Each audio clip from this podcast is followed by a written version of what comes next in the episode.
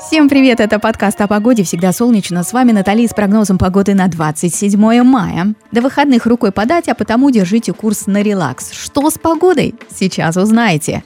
Во Владивостоке будет дождливо и прохладно 12 тепла, ночью плюс 11 и опять дождь. Но, как правило, после дождя бывает радуга и солнце. В общем, настраивайтесь на яркое приключение лета, оно уже не за горами. А в Новосибирске днем 19 тепла солнечно и при этом ветрено. Кто знает, куда вас ветер занесет, на работу или же в другую сторону. При любом раскладе двигайтесь только вперед.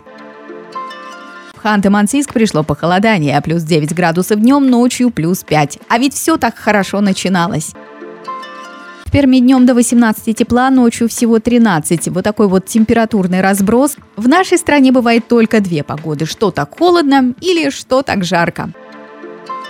В Казани плюс 23 градуса днем солнечно самое главное без дождя. Когда он отсутствует, как-то веселее и работоспособность выше. Все правильно, хочется все сделать и гулять. В Воронеже достаем купальники, солнцезащитный крем и на пляж. У вас плюс 27, правда, офисным работникам придется получить свою порцию витамина D позже. Помните, как в той песне «Работа первым делом, все остальное потом».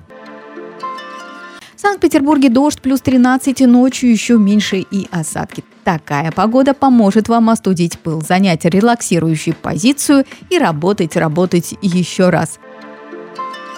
В Москве днем спокойно, в небе не облачко, плюс 26, полный штиль, а вот ночью вновь дождь, гроза и молния, плюс 16 градусов. Город не спит, бурлит.